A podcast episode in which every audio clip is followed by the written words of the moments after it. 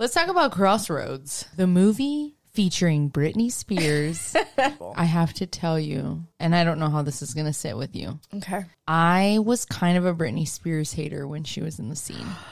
I know. I know. Wow. And I was just being a hater. You actually liked her.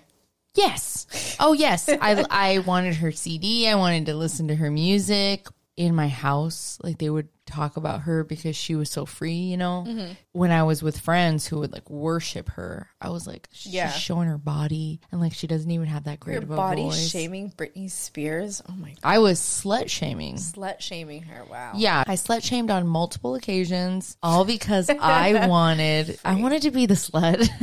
Let me be slutty, and I, I I now understand it, but at the time Yeah. I slut shamed.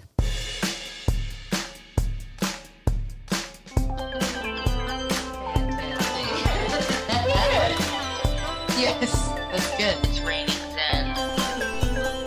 Delicious podcast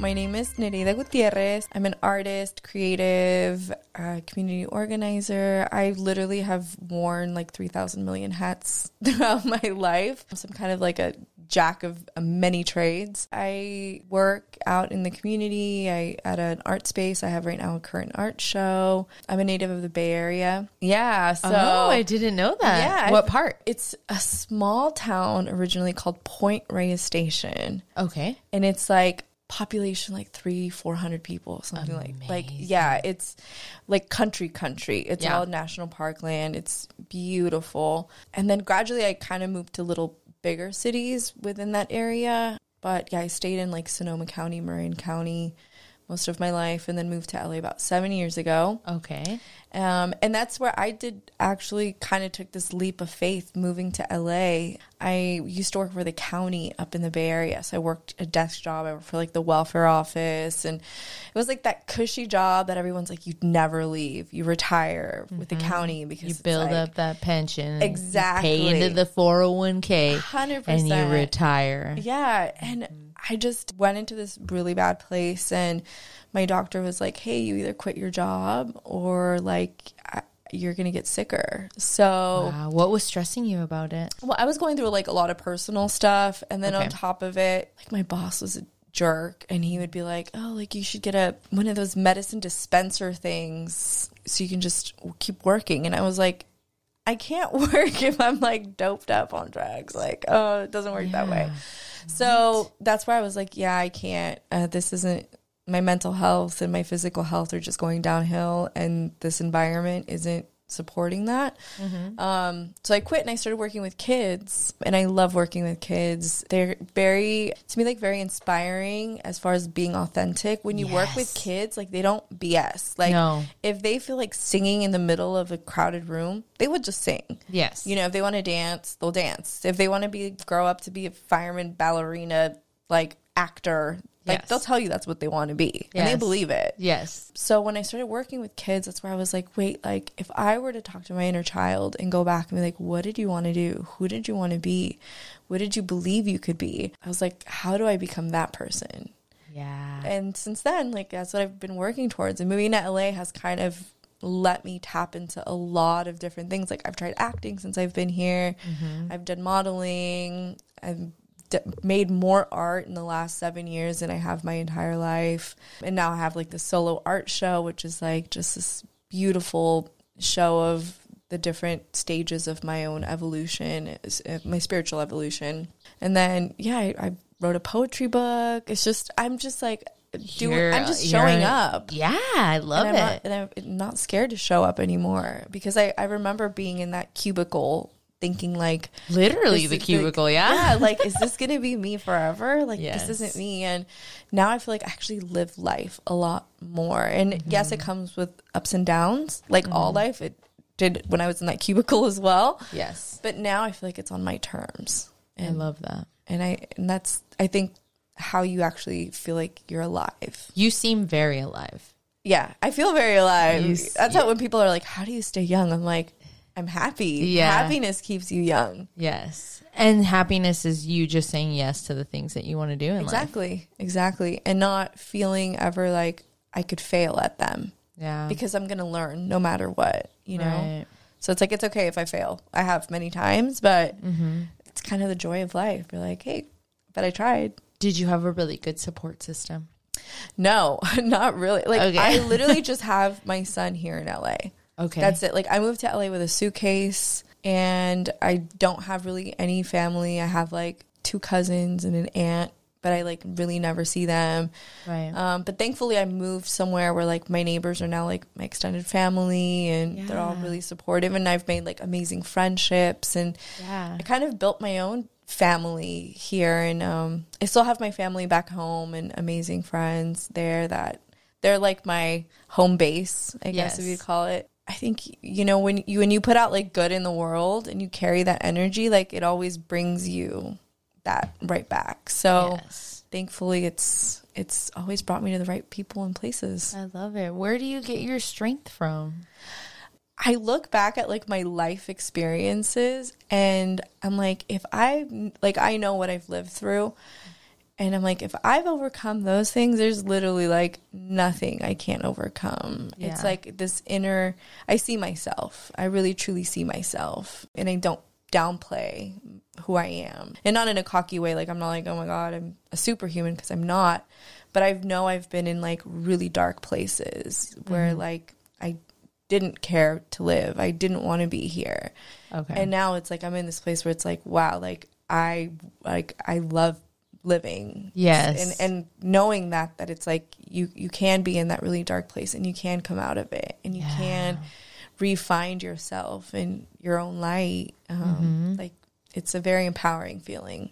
yes. Do you know what specifically was like your darkest moment, or do you care to share? Yeah, no, no, no, I don't mind. So for me, it was right before I moved to LA uh, around that time. And it was just, I had a lot of family stuff happen with my, I had some stuff happen with my son, and I was fighting a custody battle with my ex husband. Like my ex husband was fighting for custody. He he's from LA, so he wanted to move back to LA. He lived up in the Bay Area while we were married, and because I didn't really have a relationship with my family at that time, it was like I didn't feel like I could keep my son and give him the life that he deserved. And that was really hard because it's like we're he's like my best friend. We he's like literally like my twin in life. Yeah. And um I just remember, you know, kind of feeling really helpless, of feeling like I can't fight this person. He was he was like an abusive partner when we were together, so he always kind of held that over me. And then on top of it, it was like, well, if I even if I fight to keep him here, like you know, yes, I have this good job, but my health isn't doing well because I'm so overstressed. Um, you know, from just everything happening, and uh, we were going to court stuff for my son, and it was just it was a really bad place. Eventually, um, I let my son move to LA without me, and that made everything like just worse because now it's like I'm seeing him every two weeks. We're meeting in the middle of the five, you know, like I'm crying all the way home. Oh, I'm like trying no. to function at work and like crying. He's calling me like from school. His teachers would call me because he missed me. Yeah, it was it was miserable for a year and a half. And that's where I was like, and I think that's why I wanted to work with kids because I was like, I just need children around me, like, Yeah. to kind of fill this void, you know, and, and it still didn't. So I was like, okay, no, like, I have to start making changes. I don't want to get sicker and I, I want to get my life back. That's one of the dark, I've been through many. That's like Yeah. the most recent. Yeah, but that sounds like enough to get you up and, and moving. Yeah. You know, because Yeah. sometimes what it takes is like, how bad are you going to let it get before you do something, before you change the narrative Exactly. for yourself? you know, I, I grew up in an environment where I always felt like a victim through my childhood, through my adolescence, because of things that happened to me. And I kind of felt like I was in that place again. And I was like, wait, I can still choose though. And I, and I did, I chose to let him move. So I was like, well, I can choose to move too. I can choose to start over. Yeah. Like it doesn't have to end here. Yeah. Now looking back, the fact that I've made it in LA for the last seven years, I'm like, I can make it here, I can make it anywhere. Yeah. You know, and, and I've done it without my ex husband's financial help. And I take a lot of pride in that. I mean, I have gotten help, you know, when I've really needed it. But overall, it's like I hustled, I work. I've never felt too proud to try different jobs or do different things because it's worth it to me. Yeah. You know? Yes. Because I'm fighting for something, which Yes. is like my happiness. Yes, and, freedom. Exactly. Right now, I'm still involved in the corporate world and I'm at a crossroads. It feels like uh, when I first started my part time job, it was chill as fuck. The culture's not great right now. It almost feels like the universe is testing me. Like, how much are you willing to take? How much? You're going to compromise of yourself. Yes. I think for me, like, it's like, well, I got to pay the bills, you know, like, I got to make money somehow. And there are other ways that I could make money. But for whatever reason, I have this, like, I have trouble taking a leap of faith that I'll be able to make money in a way that actually makes me happy. Yeah. And I enjoy this project so much. I love doing this. This is, this is what I wish I could be doing Yeah. all the time. But this will not pay the bills. Yet. And there's like this Yet. yet yet that's right and it's just now starting to make money so that means it will eventually right like it's growing it's it's this beautiful project that's taking off but it is it's terrifying when i was recording yesterday one of the things i talked about was that i did a stand up recently and when i told my mom i was going to do it her reaction was like oh you're going to do that Ugh. and in the moment i was like Yeah. why would you take a blow down. at my confidence that way. But then thinking back on it, I'm like, oh, she is scared Mm-hmm. of that. She's scared of doing that. And she cannot fathom how somebody else could do that. Yeah. So she's projecting her own fear. And it's not her fear that I'll fail, it's her fear that like someone would do that, considering Yeah. how scary it is. A hundred percent. And I think that goes for like a lot of things in life, right? W mm-hmm. Whether it's like trying something new, right? Or dressing a certain way. People live a lot of their lives based on what the fears of what other people will think or say. Mm-hmm. So they don't live ever really authentically. Like people Yes. don't just like put themselves out there. Yeah. What do you have to lose doing stand up or even going to something for fun like karaoke, right? And singing in mm-hmm. front of others. Yes. It's it's a fun thing. It um, It is. And you kind of have to le- learn to laugh at yourself and learn that it's okay to like be a little scared. That's part of it. It's hard for a lot of people. But it is, yeah, it's it's something I think a lot of us and most people at some points in their lives have dealt with it or struggled. Mm-hmm. And then you have to kind of get out of your own head and be like, well, if I don't do it, I'm going to regret that a lot more than just Mm-hmm. trying it. Yes, I agree. I'm really glad I did it. And the more time passes, the more glad I am that I did it. Yeah. And I feel like things that used to scare me no longer do. For instance, skydiving Mm-hmm. before sounded terrifying to me. And now that I've done stand up, I'm like, oh, that's probably nothing. oh, you should do it. It's amazing. Is it? It's like such a liberating feeling. If you skydive, it literally you're like, I just jumped out of a moving airplane. What can't I do? yeah. It's that kind of feeling. Yeah, well, I just had that feeling of what what can't I do? Yeah, So I guess if I did that, it would just open even more doors. Yeah. and windows. Just don't jump out without a parachute. That you can't do. No, I will not do that. I will Yeah. not do that. I, oh god, the thought. It's No, so no, no. scary. I have a really young mom. Oh. So growing up, I would go into her closet and she would get so mad at me. I took one of my mom's bras once. oh my God, was she mad? Or just more I- shocked that you took her bra? So she had these bras that were super cute. It was like lacy. It's like nothing I'd ever worn before. And I was too broke to buy that shit myself. So I went into her room once and I grabbed the bra and I took it. And then one day she walked in like while I was grabbing it and she's like, Are you taking my stuff? and you know what I said? No. Even though it's right in my hand, even though I'm no. clearly lying oh, to you, I said no. That's hilarious. So what, she- what was your excuse then? I didn't have one. She's like, you know what's sad is that you're lying to me. Oh my, that I was what saw that you. I saw you. What's wrong with you? Why are you into this lying thing? And I was like, Mom, That's what you should have been like. I was putting it back. I wa- hand washed it for you. Sorry, mom. I mean, my mom, she would get annoyed, but then I would throw it back and be like, well, you should dress like an older woman. That was my thing. I was like, you shouldn't buy clothes that I could wear if you don't want me to wear them. Wow. What'd she I know, say? Was such a biatch. Um, she, I mean, she was so young, but in my mind, you're my mom, you Yeah. know? Um, and now that it's like my son's 17 and Yeah. I look young and I, I mean, I, I am young, Mm-hmm. but I can see where I'm like, I had no concept of like, my mom was in her like 20s when I was 13 years old. Wow, dude, how young was your mom when she had you? She was 17. Wow. So when I was like, you know, 13, my mom was like 30, not even 30 years old. Wow. She was 29. It's like a 29 year old's like a kid, Yes. you know? But I didn't understand that then. To me, it was like, but you're a mom. And like, I saw all of my friends' moms were a lot older. Yeah. So I was like, why can't you dress like them? Like, why do you have to have long hair? It bugged the shit out of me.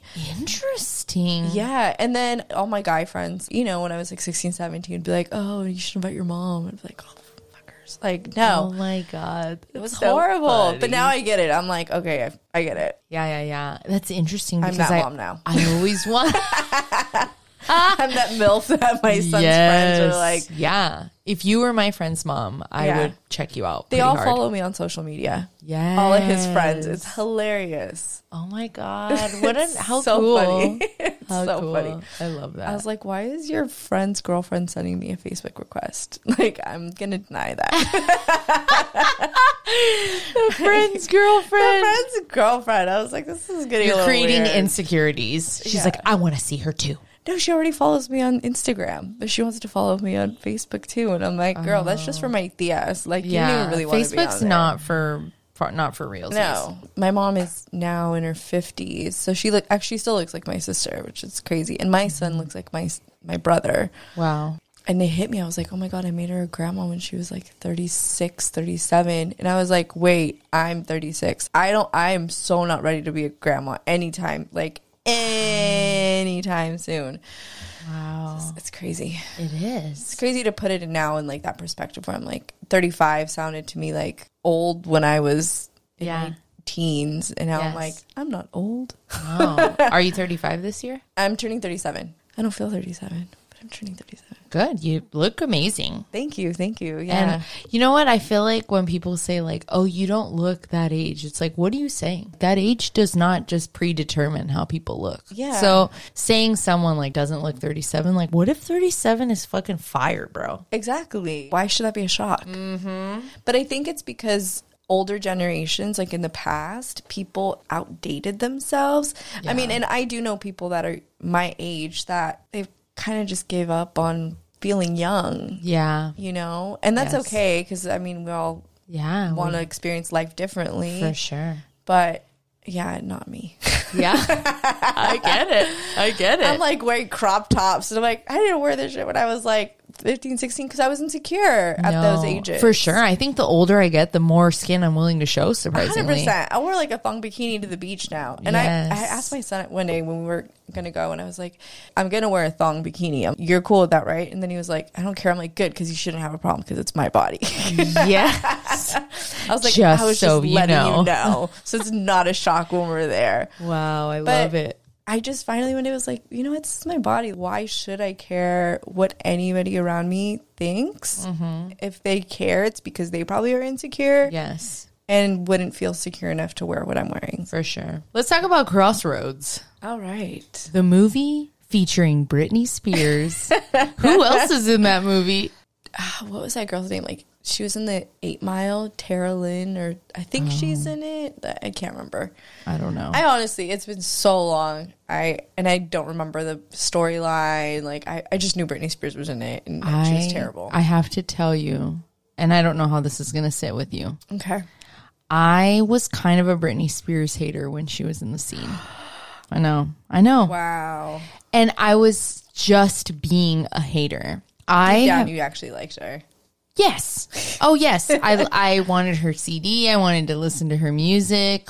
I don't know what it was about her that I just didn't like. Maybe it was because in my house, like they would talk about her because she was so free, you know, mm-hmm. showing her body. All these things were frowned upon in my home. And so when I was with friends who would like worship her, I was like, oh, like she's, you know, like she's Yeah. showing her body and like she doesn't even have that great Your of a body voice. shaming Britney Spears. Oh my god. I was slut shaming. Slut shaming her. Wow. Yeah, because her body was great. I didn't think there was anything wrong with her body. I never body shamed anyone. I don't think I was body shamed a lot, but I don't Yeah. think I body shamed anybody else. But I did slut shame. Slut shame her. I slut shamed on multiple occasions. Wow. All because disappointed. All because I wanted to You wanted to be that free. I wanted to be the slut. Let me be slutty and I, I I just didn't have the freedom or I didn't feel like I had the Yeah. freedom to do that. And so there was like a I now understand it, but at the time Yeah. I slut shamed. I think, especially in Latino families, you know, Mm-hmm. It's always like people are going to look at you, or men are going to like, you're always told, you know, there's creepy people around you that are going to be looking at you. Yes. And then you learn, you're like, yeah, but that's their problem. They shouldn't be creeps. I should be able to just dress however I want. Mm-hmm. But yeah, I, I get it. it. It's a, to- I think it's a big Latino thing. I mean, and It now is. it's like you see, all the- like most girls and teens, they wear nothing Yes. and it's so different than when we were young. Yes, you know, because when we were young, it was like they still had the rule where like your shorts have to be longer than like your fingertips, and Yes. you know, like you couldn't wear spaghetti straps to school because it would distract boys. I remember that thinking like this is the stupidest rule ever. Like, These boys can be that distracted easily because of my spaghetti straps. Yeah. You guys, are educational system is failing. For sure. I also think, and I, I don't, there's no science backing what I'm saying right now, but I feel like porn has ruined a lot of the way that men see women. yeah, it hypersexualizes. Yes, and and everything and the expectations of sex and all of it is like that's why you can't wear spaghetti straps yeah, because it's like oh boobs, yeah.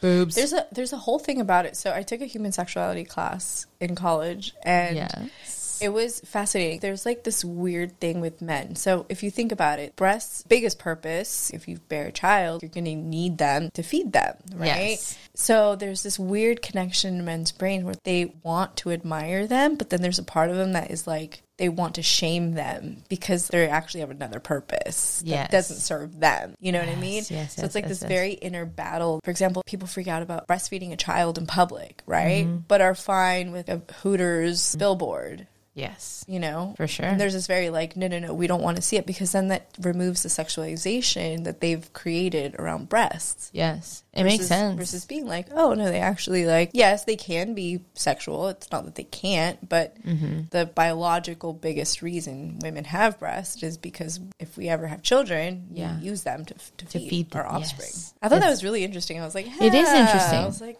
that makes so much sense. It is interesting. And I've come to find that I had some weird thoughts like that. I don't have any kids. I've Yeah. never used my breasts to breastfeed. So they're, they've only been used uh, Just for fun. just for funsies.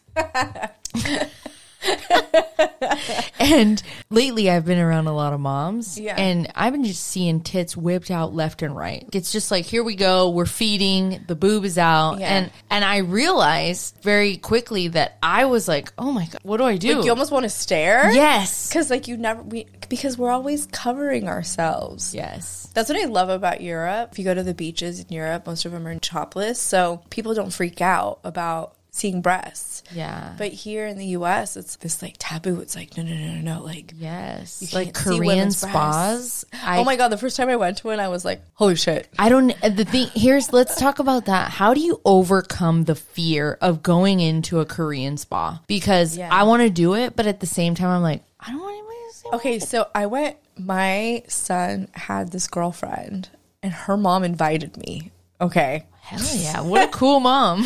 yeah, she's like, I want to treat you to come. I had no idea what it was. I took my bathing suit. Yes. I was like ready to have this spa experience. They got there before I did, so they already had finished up the spa part. They were now like at the meditation rooms or whatever. So she's like, "Oh, take your time, enjoy it." When you get there, and they're like, "Oh, it's you have to be naked. You you can't wear a swimsuit." And I was like, oh, "Wait, what?" I was like, "Okay, well, I, I guess I'm I'm doing this." So I like walk in naked into this open room, and then you see women of every body shape, every size. I mean, that doesn't empower you as a woman. I don't know what will. really. Yeah, because it's like they're sitting down. It's like imagine you're in a hot tub with this 70 year old woman who's starting a conversation with you and you're both just butt naked. And it's so casual. It's just like, oh. So you're like trying to make eye contact with people with not look at their breasts because it is very, Yeah. I want to look. I want to look. Yeah. But then you're like, no, that's really creepy. I'm not going to look.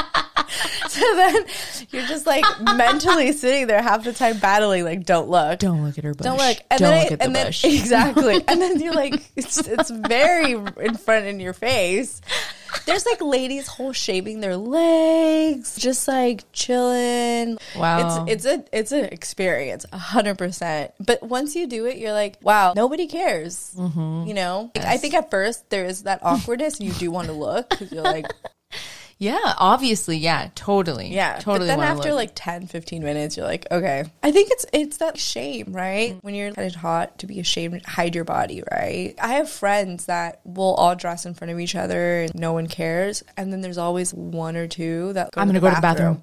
Yes. Exactly. Because they don't feel comfortable getting undressed in front of other women. I think I could get undressed to a degree. I Yeah. feel like I'd probably take my bra off and then like do one of these Yeah. arms over the boobs, but I would still feel the need to hide part of myself. Work in I've got it. progress. Yeah, little little by little. One day you'll be in that Korean spa and not caring. Yes, I can't wait. I honestly can't wait for that day. Yeah, just sh- go one day. Be like, you know what? I don't know anybody in there. Yeah. They don't know my name. Yeah. They can't take pictures of you when you're in there. That's true. It's the perfect place to work on feeling comfortable in your body. Korean spas will change your life. I'm gonna go when I'm ovulating because that's when I'm feeling myself the most. Okay. Not gonna go as like I'm PMSing because then I'm gonna be No. really hard on myself. It's, I think, such a cool experience, especially like the older women. You see how they really do not care. Yeah. You know, it's like they're walking around, their boobs are not where they used to be when they were, you know, young and cellulite and places hang and no one cares. It's just like, it, it's, it's beautiful. It's Yeah. actually a really beautiful thing. Everyone I feel has like said the that. men's one would be a lot more awkward. I'm not going to lie. Yeah. I'd rather be in the women's side Yes. than a bunch of like, the men's side. The men. Oh my god, that's gotta be like uh, hilarious. I wouldn't want to be sitting in a hot tub with a bunch of naked dudes. no. Ugh. Yeah. The smegma. Yeah, that sounds nasty. like the women's one is like okay, there's like I don't know some womanhood kind of like feeling, but yeah, the men's Yeah. one just sounds nasty. Yeah. I, Yeah. I think if I was a man, I would never go. Apologies to the men, but no. no, yeah, sorry No, guys. thank you. No. and if you go to one, um, I wish you luck. So let's talk about crossroads. yes, back to crossroads. So you said you you're kind of at a crossroads of th- this corporate world. Yes, but this is not my. Cr- I don't think this is my crossroad. No, I think I know now what my higher purpose is. So I don't feel like I'm at a crossroads at this very moment. Yeah, I think I'm nearing a crossroads. We're gonna have to make that decision. Yes, but I think the crossroad for me was when I decided to quit my job initially, like a couple years ago, to even mm-hmm. start doing something like this, to even Yeah. make space in my life for the creative side of myself. I was so depressed. I felt like a zombie. It's just going in and working for somebody else. And and the thing is we're in the entertainment industry. So this is like a multi-million dollar industry that creates art. Mm-hmm. And you're just like a cog in the system. You know, Yeah. you're just making something in the system move Yeah. while whatever your creative project is just lingers in the background, waiting, Yeah. waiting for you to reach for it or start giving it some kind of attention. But it's really hard to give art attention when you're working It is. incessantly. It is. If you can do both, my hat is off to you, but I have never been able to do both. Well, especially when you work the corporate jobs, there's so much responsibility and heaviness that it's like you, for example, whatever task you don't finish one day, like you know they're going to carry over the next day and they're going to carry over the next day. And that weight in itself, I think, overwhelms you to the point where, like, when you're done with your work day, you're like, I don't have the mental capacity No. to do anything else. No. Right. That for me, I because of COVID, I stopped working. I was working as a nanny for a family. Oh yeah, yeah, yeah. And they were like, oh, you know, just for safety precautions, like we're just not going to have any help. So I was like, okay. So thankfully, I had worked an act like a more corporate job. So I had enough in my unemployment that I just filed for unemployment. And then about six, seven months into uh, my unemployment, COVID, that pressure came back. My mom was like, oh, you need to work another nine to five kind of job. And and, you know, I think the fear of the unknown was like, maybe I should. So I, I worked for a mental health agency for eight months, eight, nine months. Mm-hmm. And I was working with youth that the court was mandating mental health services. So it was just like very emotionally draining to help these families that were in a really tough situation and Yes. these teens. Mm-hmm. And it wasn't until I was working with this one girl, she was going through depression, was just in a really bad place. And I'm kind of trying to tell her about my life story because a lot of like my job was relating to them and, and being a human. And I'm sitting there telling her like, hey, when I was 17 and your age, I went through something similar as you did. And and if someone would have told me all the things that I would get to do, I wouldn't have believed them. And I was like telling her about places I had traveled to and just the adventures I've had in life and looking at her and just seeing that reflection was like, okay, am I am I really living up to my potential right now? Like, is this really what I want to do? And and not that like I don't think it's important work because it is, but it kind of made me just be like, yeah, I don't want to be doing this. There's I I, I want to be doing something else. I think I can inspire a lot more by pursuing the things that like I'm passionate about, you know, mm-hmm. than like just doing this just to make a living. So I kind of was forced to quit that job because I had just they were just turned out to be kind of jerks. So when I quit that job, I was like, I can make money doing anything. I'm not going to work for another 9 to 5. Soon after that was when I met this Sa- so I'm working for this like Saudi royal family and I'm about to go travel with them, I right? know. I'm so excited so for that. I met them and I started doing Uber. And what it did is it let me choose my time. And it's so interesting because I do Uber like part time now, just like in between all my other random things that I'm doing. Mm-hmm. But I love it because.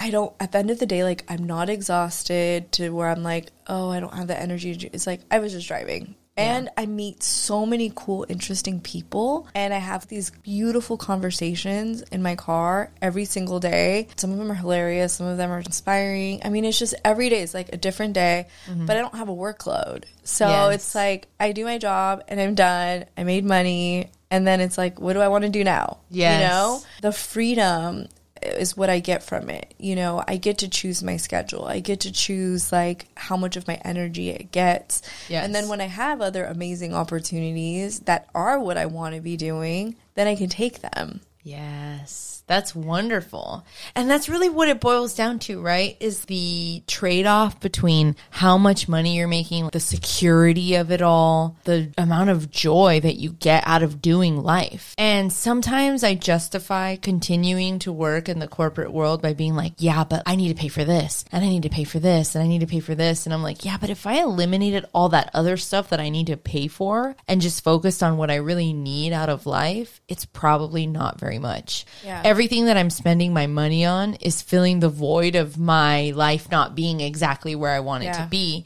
And every second that I give to this, I'm taking it away from myself. Yeah. Yeah. And I'm not saying that everyone should mass quit their jobs. go drive Uber. But my mom, she was working for my uncle's practice mm-hmm. up north and she was doing his medical billing. She was very stressed out, you know, like she has like a responsibility to make sure that patients pay on their stuff and every day she had to clock in and be Yeah. physically at a computer and make sure that things were done. And once that job was over, she didn't know what to do and she was looking for jobs. And she's like, you know what? I'm going to do DoorDash. And so she started doing food delivery and she is happier than she's ever been in her life. And she said the very thing that you just said, which is, I don't have a workload. I just do my job and then I'm done and I make my own schedule. So if I decide like today I don't want to, or in this little pocket I don't want to, then I don't. it is such a i think for me like we we forget that the most valuable thing is literally time Time Yes. like and time is money, right? Time is energy. Mm-hmm. And we only have so much of it. And if when we really look at our lives, it's like how much of that time are we just giving away to build someone else's dream, right? Yes. to support someone else's vision and how much are we actually doing that for our own and believing in our own vision i think when you come to these places or these crossroads of like what step do i take next i think it's important to evaluate okay if i had the best outcome what would that look like and what do I need to do to set myself up to have that? Like right now, waiting for this grant I'm applying for. Mm-hmm. If I get it, I don't have to worry of like, oh, I have to quit my job, or like, oh my god, like, how am I going to mm-hmm. balance having a full time job and doing that? And it's a, no, I can get this grant, and then if I have spare time, I can go drive Uber and make even more money. Yes. you know what I mean. It's like it's always just this like great option to just make money, but doesn't come tied to anything Yes. which is like the beautiful thing because then it doesn't have this stress attached to it. Yes. The stress The is killer. The stress is killer. The stress is so killer. And I think when I first started in the workforce, I felt like the more stress, the more I was earning my paycheck, Yeah. giving more of my time and effort. And you don't know how many hours of OT I've worked unpaid, not because the company didn't want to pay me, but because I almost felt like this obligation to be like, Overachiever. Yes, Yeah. and killing myself so that the company would recognize my value. And it worked, you know, like I I sort of like climbed a little corporate ladder where I was working and and it was nice until it wasn't. Until I started to realize that anywhere you go, Yeah. you're just a number. Literally. You're just a number. And as much as you want to feel like you're not, at the end of the day, like you are. Yeah. Especially when it comes to like these big companies, right? Mm-hmm. Because they just need people to fill in the slots. It's And do the work. and do the work. Exactly. Just they do just the need work. machine to run. And That's it. as long as it's running efficiently, like you're good to them. The minute Yes. you're not, then Yes. it's like, we don't need you anymore. Right. And but that's where like when you finally hit that place where you're like, okay, what about myself? What about the things I want to do? Mm-hmm. Then that's where that allure to do that is no longer there. Where you're like, uh, yeah, I make good money, but where am I ever really going to get with what I want And out where of life? where can I take this money if I'm always working? Exactly. Most people take two weeks off a year. That's like the average vacation time is two weeks out of like 365 days, Yes. 14 days.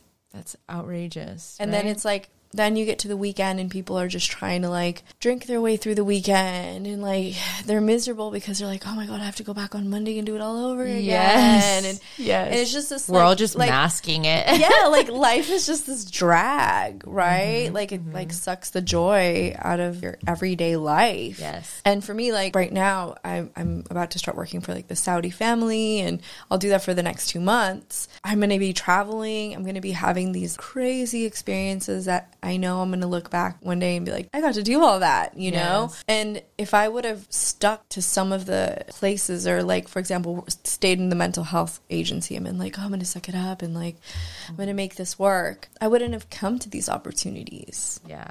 And, you know, when I'm sometimes doing my side job driving Uber, I always think to myself, these are the steps that are just getting me closer to what I want, what I'm creating, right? Because I can take the time off to go have meetings. I can take the time off to go to networking stuff. Yes. I can take the time off to be like, today I need to paint. I need to create. If I had a nine to five job, I can't do that. And at the end of the day, I remember being so exhausted that it's like the last thing I wanted to do was Yes. like create. I just I want to veg out and like not think. Yes. Yes. That's what I've been doing all day. so relatable. when I was working full time, it got to the point where nothing else mattered. You know, mm-hmm. I have to get this work done. I have to get this work done. I don't care how many hours in the week that it takes. I don't exercise. I don't eat a home cooked meal. I don't really go anywhere because I'm always sitting here working. Some days I don't step out into the sunshine. That over and over and over again is enough. And I think that the realization happened during COVID for me because the downtime happened. It was like, okay, work is very, very slow. There's nothing to do. Even if I wanted to be super busy right now, there's just nothing.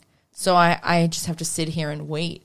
And that time sitting and waiting, reading and enjoying the sunshine and going for walks and knowing that nothing was going to break if I didn't show up was one of the best experiences ever. Yeah. And then when it picked back up again is when the depression hit because I thought, what just happened to my life? Like, I feel like everything was so chill and now it's not. And the exhaustion that I felt from putting myself dead last, it was horrible. Yeah, it just it burns you out. Mm-hmm. You know, like most people, when you kind of are in that rat race, at some point you just burn out, and you're just like, I I can't Yeah. can't do this, and that's where it's important to really look within and be like, why am I doing this? Like, what's my driving force to even do this? Is Yes. Mm-hmm. it the money? And what what is this money going to do for me? Right. Mm-hmm. You know, What is it doing to my quality of life? Yes. You know and, and like you said sometimes this pursuit of i need to buy more i need to get more more more more it's like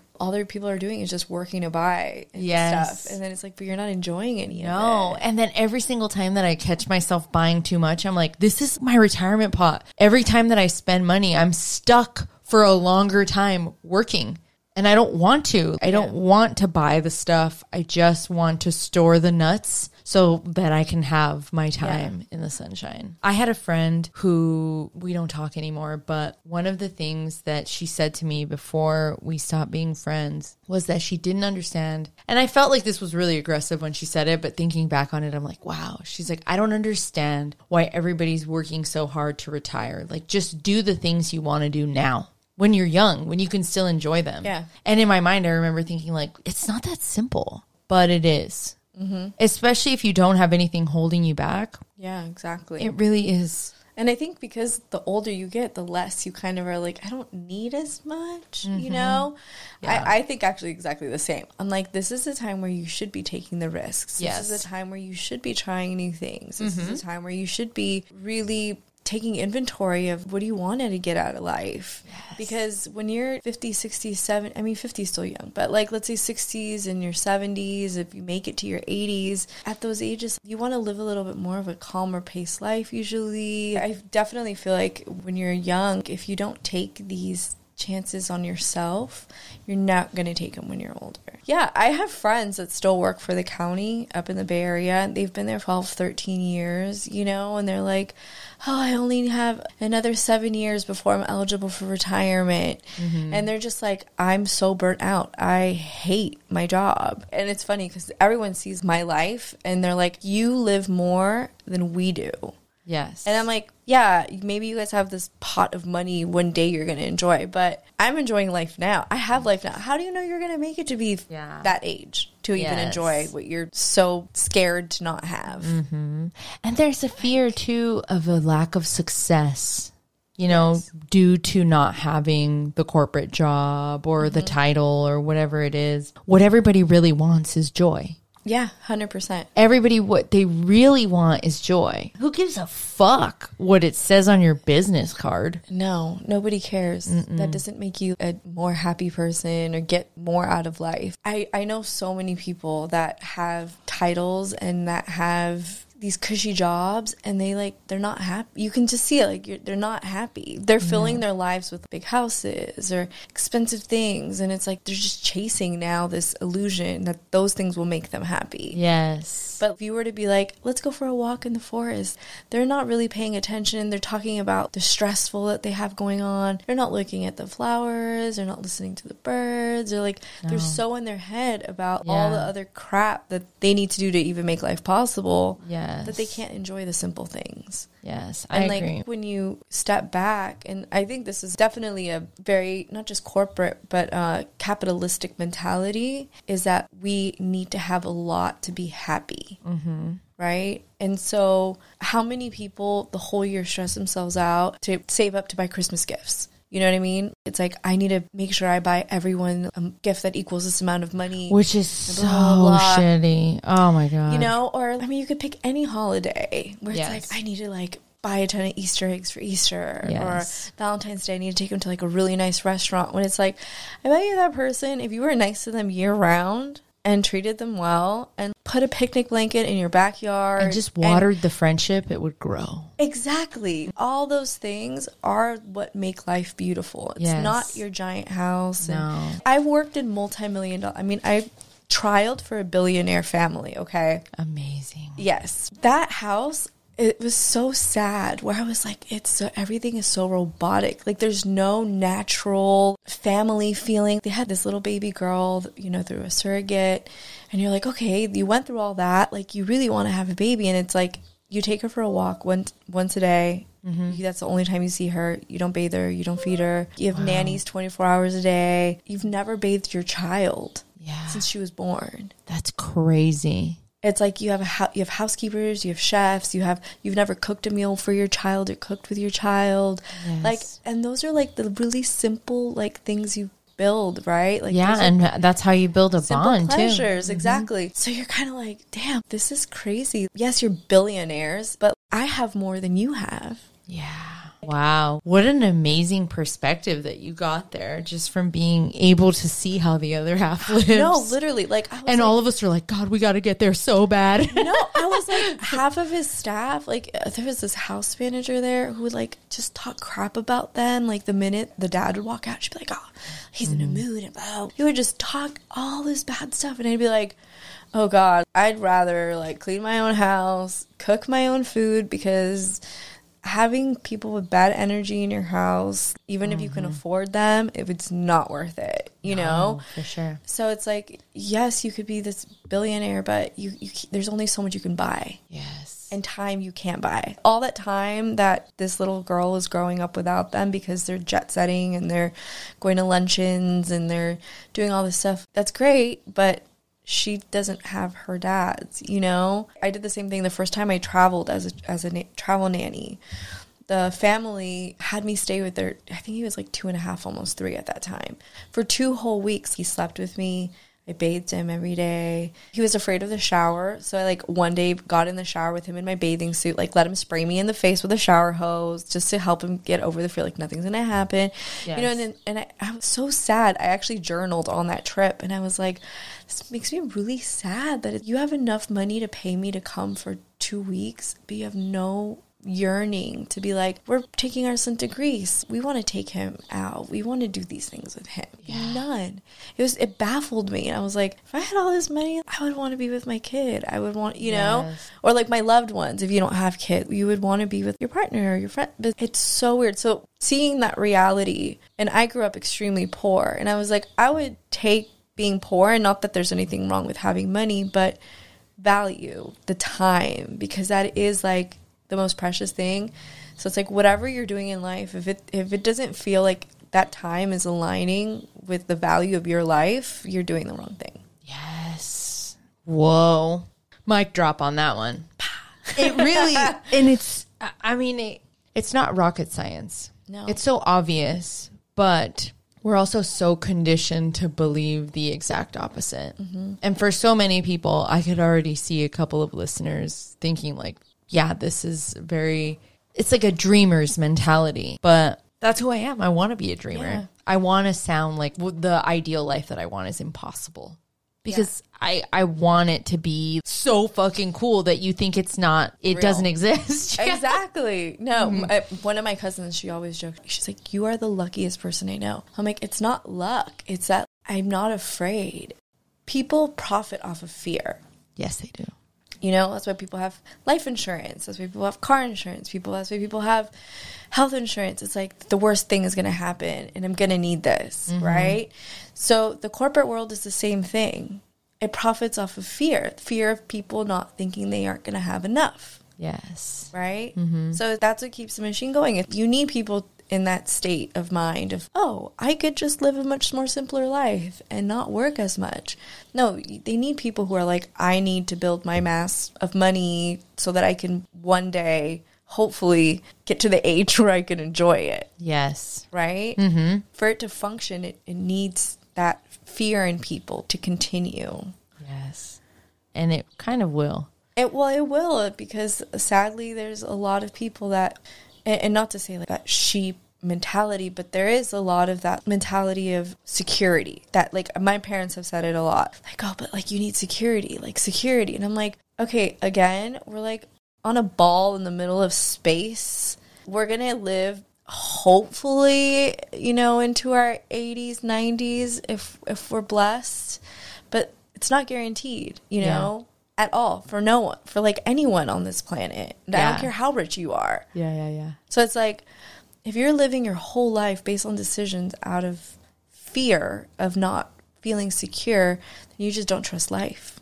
And like I trust life. No matter if even if I'm going through like a hardship or anything, it's like I literally it always works out. Mm-hmm. And that's why my cousin says I'm lucky because it always works out s- uh-huh. one way or another. Yeah. But it's because I have this faith. That faith is everything. I also have that faith. I think that there are times where I doubt, you know, I have like these moments of fear. Yeah. But I always think, like, yeah, but everything's always okay. Yeah, exactly. No matter what, it's going to be all right. It's going to be all right. It's going to be all right. Exactly. There's a desire in all of us to live. Yes. And the sooner we tap into that desire and create some semblance of reality that looks like our dreams. Yeah. Anybody who you see that you could say like they're successful, right? Especially like I always think of actors. The reason actors get to a certain level is because they convinced everyone that they can do that. Mm-hmm. Right? Yes. Anybody could become an actor. It's not something like, oh no, like only a select few human beings will be actors. Yeah. No, it's it's a it's a learned trait. It's something you can learn to do. Yes. It first starts with like you truly believing I can do this, and then from there you convince everyone else you can do it, and that's Yes. how that's how people become successful in any field, right? It's true. hmm It is an unwavering belief in yourself, even if people make you feel like ah, you can't do that or Yeah, you like, shouldn't do hard. that. But that goes back to what we talked about at the beginning of our conversation. A lot of that's projected fear, mm-hmm. right? I'm too afraid to pursue or to do what I want to do. So, like, I want you to be afraid too, because I'm yes. afraid, Yes. right? Yes. But then that's why it's important to surround yourself with people who are dreamers, who do pursue things, who aren't afraid to take risks. Yes. Because they're going to be the ones that inspire you to be like, no, you're right. I, I need to go do this. I need to try it. And then Mm-hmm. you're going to see each other's failures and successes and the highs and the lows, but you're going to see you're not giving up, right? It's kind of like this this motivation to be like, wait, Mm-hmm. like they're not giving up. I can't give up yet. yes. Well, it's the marathon of life. We're all just taking Just our to figure time, yeah, figuring, it, figuring it out. out. Sometimes we got to walk. Sometimes we got to run. I mean, it just depends Yeah. on where you're at. I'm so glad you came here today. This know, was amazing. Yeah, this was great. Thank you so much for oh, coming. Oh, you're welcome. Thank you for you everything that you said me. today. I hope that everybody listening feels super empowered by what you just shared. You are aware of so many hats. Like just in this interview, you said you had like four different jobs. Yeah, no, I've been a banker. I've Yeah. been a nanny. I've been a busser. I yeah, I've done it all. I love it. Yeah. Please come back soon. Oh yes, I would love to. Enjoy you. your time away. Thank you. Yes, first stop Montana. Yes. Pinterest, Montana vibes. Yes, seriously. All right. a lot of plaid. Podcast out. yes, that's good. It's raining then. Delicious podcast sound. Yeah.